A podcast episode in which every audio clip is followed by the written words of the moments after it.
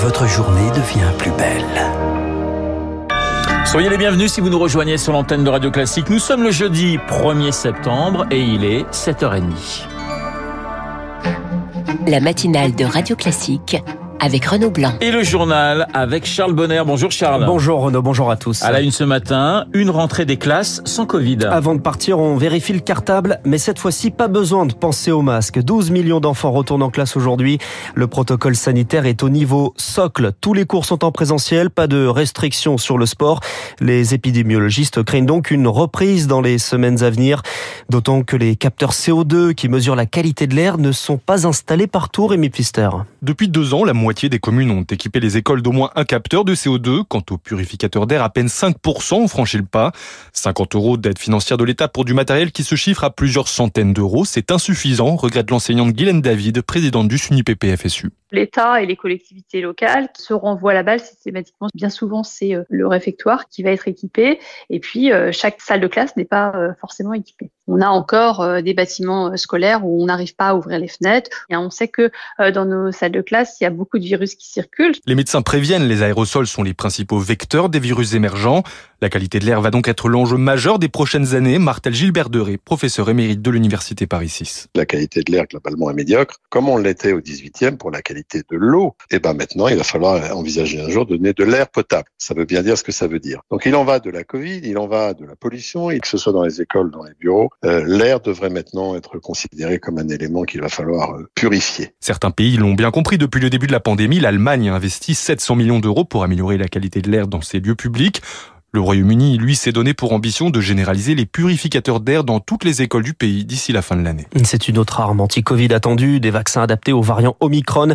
Les États-Unis ont approuvé deux vaccins, ceux de Pfizer et Moderna. L'agence européenne du médicament doit rendre son avis aujourd'hui. Une rentrée avec la boule au ventre pour certains enfants. Emmanuel Macron a publié hier une vidéo sur le harcèlement, vidéo sur le réseau social TikTok. N'acceptez rien.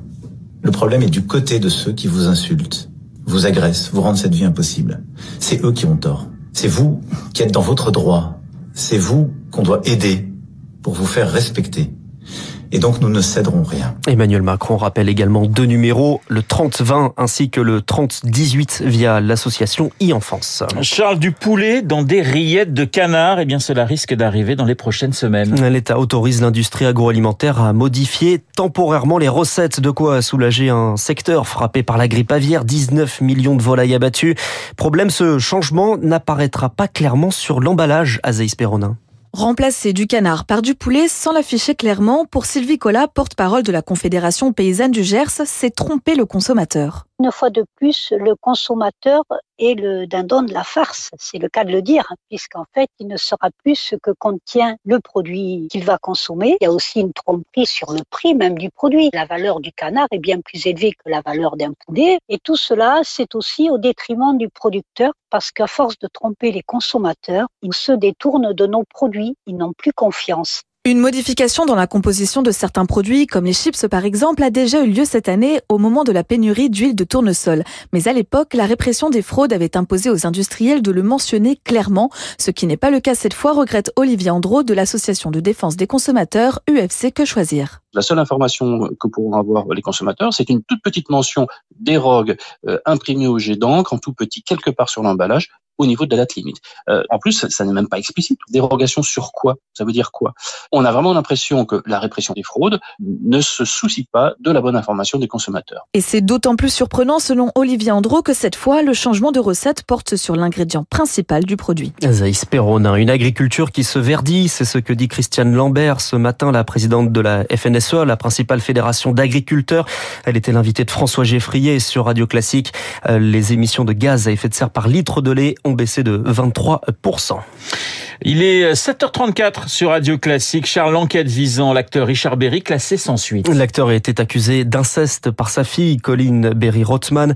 Les faits sont prescrits, estime le parquet. L'expulsion de l'imam de l'Ourche dans le Nord prend un volet diplomatique. Hassan Iqiyoussen est toujours recherché par la police, son quartier bouclé, après la décision du Conseil d'État de valider son avis d'expulsion. Selon le préfet du Nord, Hassan Iqiyoussen pourrait se trouver en Belgique dans Dans le même temps, le Maroc, son pays d'origine, suspend le laissez-passer consulaire qui permettait de l'accueillir. Et on reviendra sur cette affaire avec Claude Moniquet, spécialiste de terrorisme, dans les spécialistes justement, juste après ce journal. Une journée de travail, le gouvernement était réuni en séminaire hier, histoire de fixer les priorités pour les mois à venir. Elisabeth Borne envoie 60 avec des objectifs ciblés, plusieurs projets de loi à venir, immigration, justice, énergie et climat. Et bien sûr, le budget, il arrive à l'automne à l'Assemblée qui reprend ses travaux en octobre. Mais sans majorité absolue, le gouvernement n'exclut pas le 49-3. Cela dépendra des oppositions, estime ce matin Bruno Le Maire dans les échos. Une entrée sous le signe de la sobriété et de l'inquiétude sur les livraisons de gaz. Gazprom a arrêté les livraisons vers l'Europe hier via le gazoduc Nord Stream 1. Trois jours de coupure prévus pour des travaux de maintenance. Vers la France, les livraisons NG s'arrêtent aujourd'hui. De quoi faire craindre des pénuries au gouvernement, car la moitié du parc nucléaire est également à l'arrêt. La sobriété réclamée devient donc un enjeu central, selon Pierre-Louis Brenac, spécialiste de l'énergie associé chez SIA Partners. Effectivement, la Première ministre a quand même pris un ton un peu plus martial. Hein. Elle a quand même indiqué qu'on ne rigole plus du tout avec euh, les plans de sobriété. Donc les entreprises vont être euh, appelées à chacune préparer un plan de sobriété énergétique et à prendre des engagements de baisse de la consommation. C'est à la fois la baisse de consommation de gaz et baisse de la consommation d'électricité. Hein.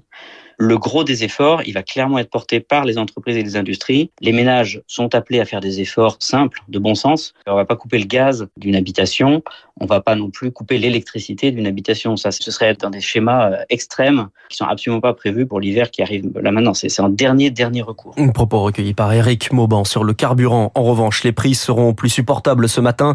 La remise à la pompe passe de 18 à 30 centimes au litre jusqu'à fin octobre. De quoi compenser les effets de l'inflation. Elle est à 5,8% au mois d'août sur un an. La croissance est donc affectée la prévision autour de 2,3% en 2022 selon la Banque de France.